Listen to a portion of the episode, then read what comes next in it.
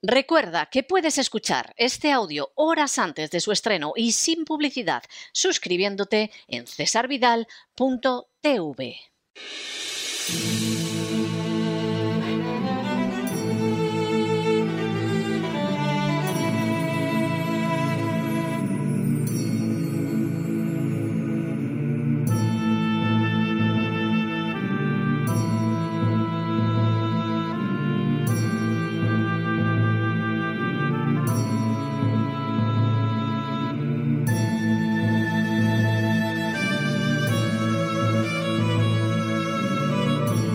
La Voz con César Vidal, desde el exilio.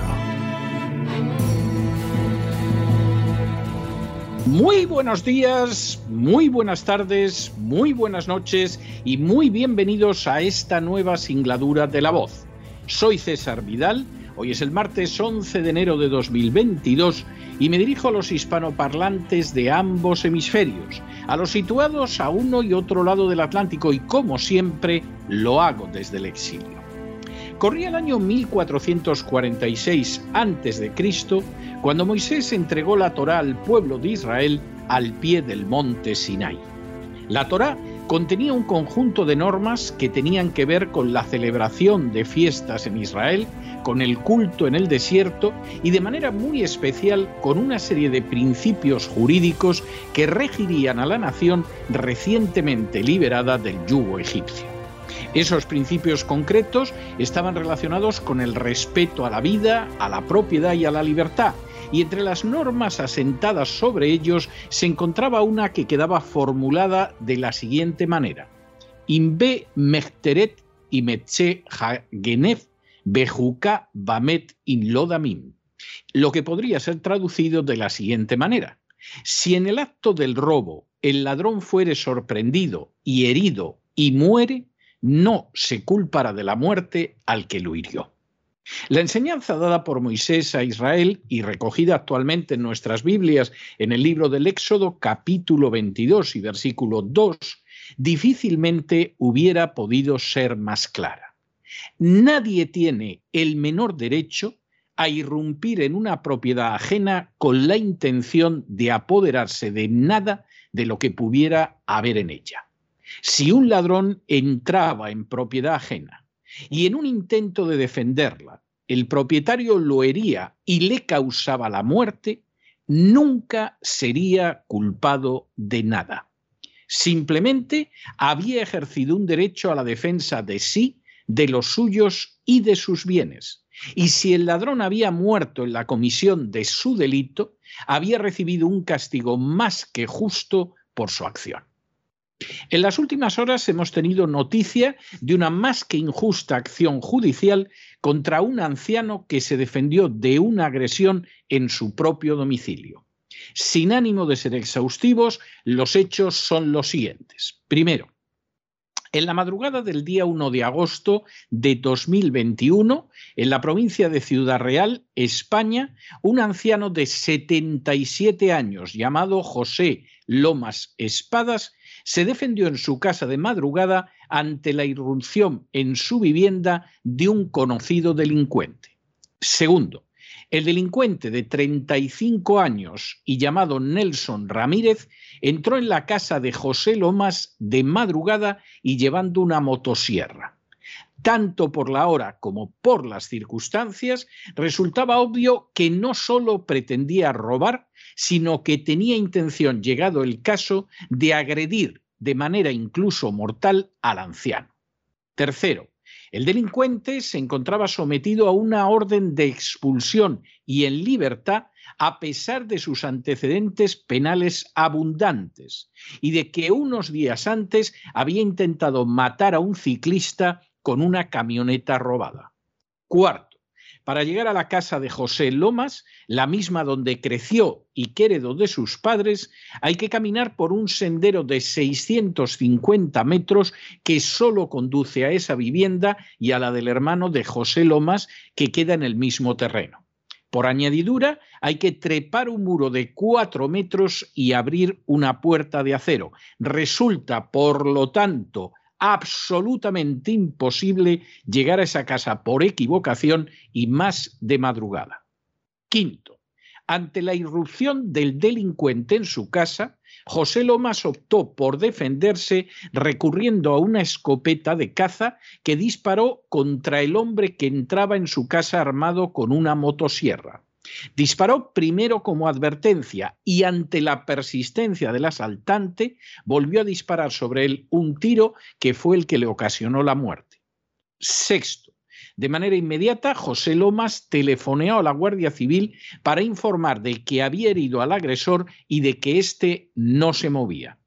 Séptimo, la grabación de la conversación se ha conservado y de forma bien reveladora en ella se aprecia más preocupación por parte de la gente del orden hacia el delincuente del que se defendió el anciano que hacia el anciano agredido de madrugada.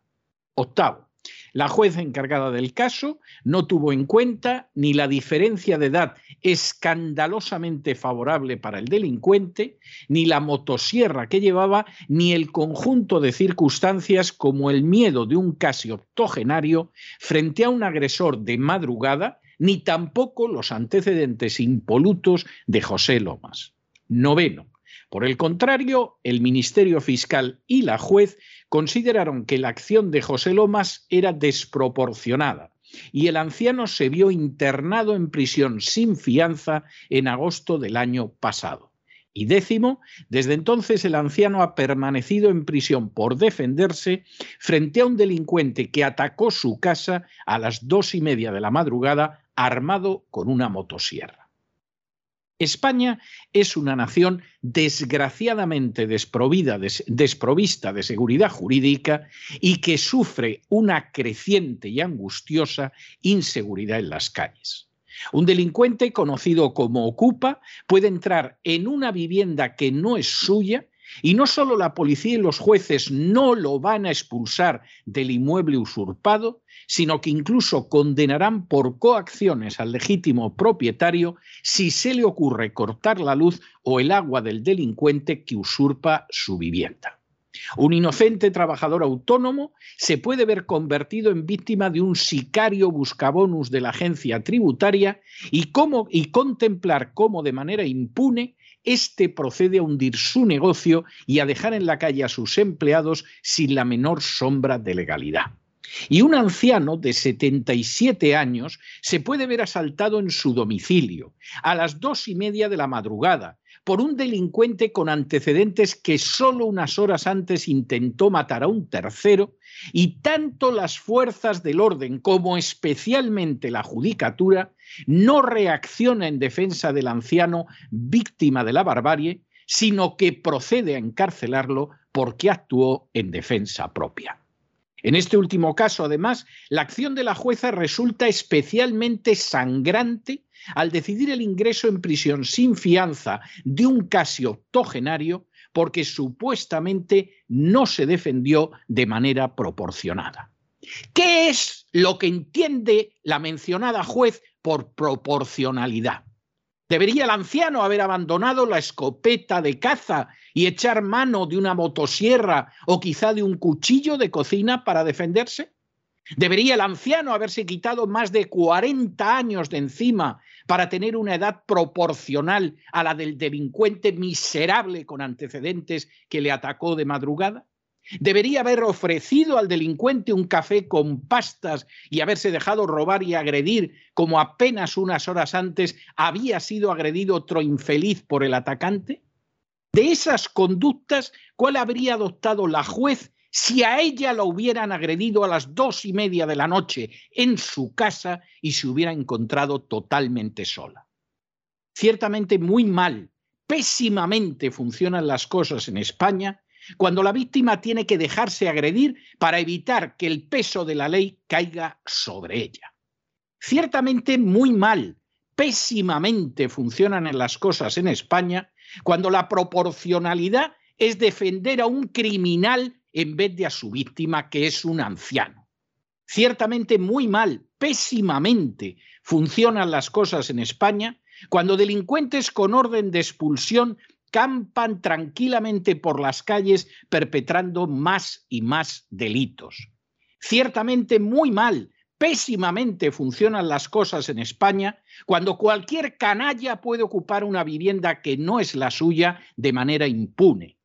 Ciertamente muy mal, pésimamente funcionan las cosas en España cuando ni las fuerzas del orden ni el sistema judicial protegen a las víctimas, sino a los criminales que incluso en ocasiones tienen un carné de funcionario del Estado u ostentan un cargo público. Y ciertamente muy mal, pésimamente funcionan las cosas en España cuando si el anciano José Lomas hubiera sido una delincuente llamada Juana Rivas y unida a la ideología de género, o un terrorista de ETA o un nacionalista catalán, los medios habrían salido en tromba a defenderlo y el gobierno se habría ocupado de que no pasara un solo día en prisión. Constituye una vergüenza, un escándalo, un auténtico crimen que un anciano de casi ochenta años que se defendió contra un criminal pase una sola hora más en prisión. Desde los micrófonos del programa La Voz queremos invitar a nuestros oyentes a que escriban a José Lomas Espadas para manifestarle su apoyo y solidaridad a la prisión de Herrera de la Mancha, cuya dirección es carretera de Argamasilla de Alba sin número trece mil doscientos, Manzanares, Ciudad Real, España. Igualmente, queremos invitar a los oyentes del programa La Voz para que escriban de la manera más respetuosa a la juez Beatriz Garrido del Juzgado de Primera Instancia e Instrucción número cinco de Ciudad Real, calle Eras del Cerrillo número tres, trece mil cuatro, Ciudad Real, España, instándola a poner en libertad inmediatamente al anciano José Lomas Espadas.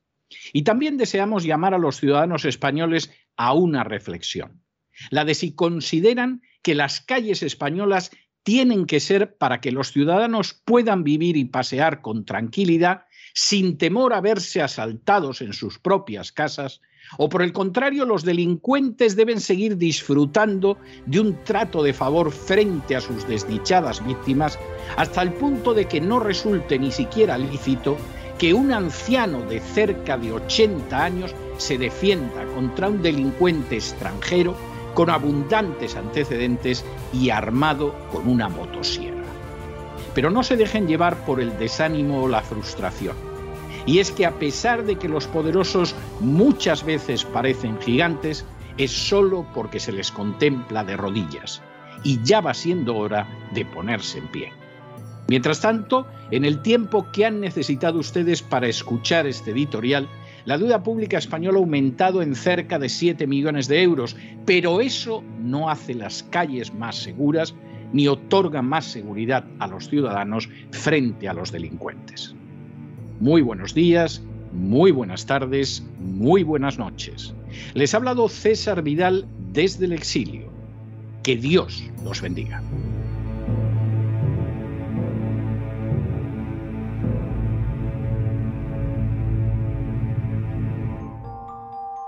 Esta sección está patrocinada por Crowdfunding con el siguiente mensaje.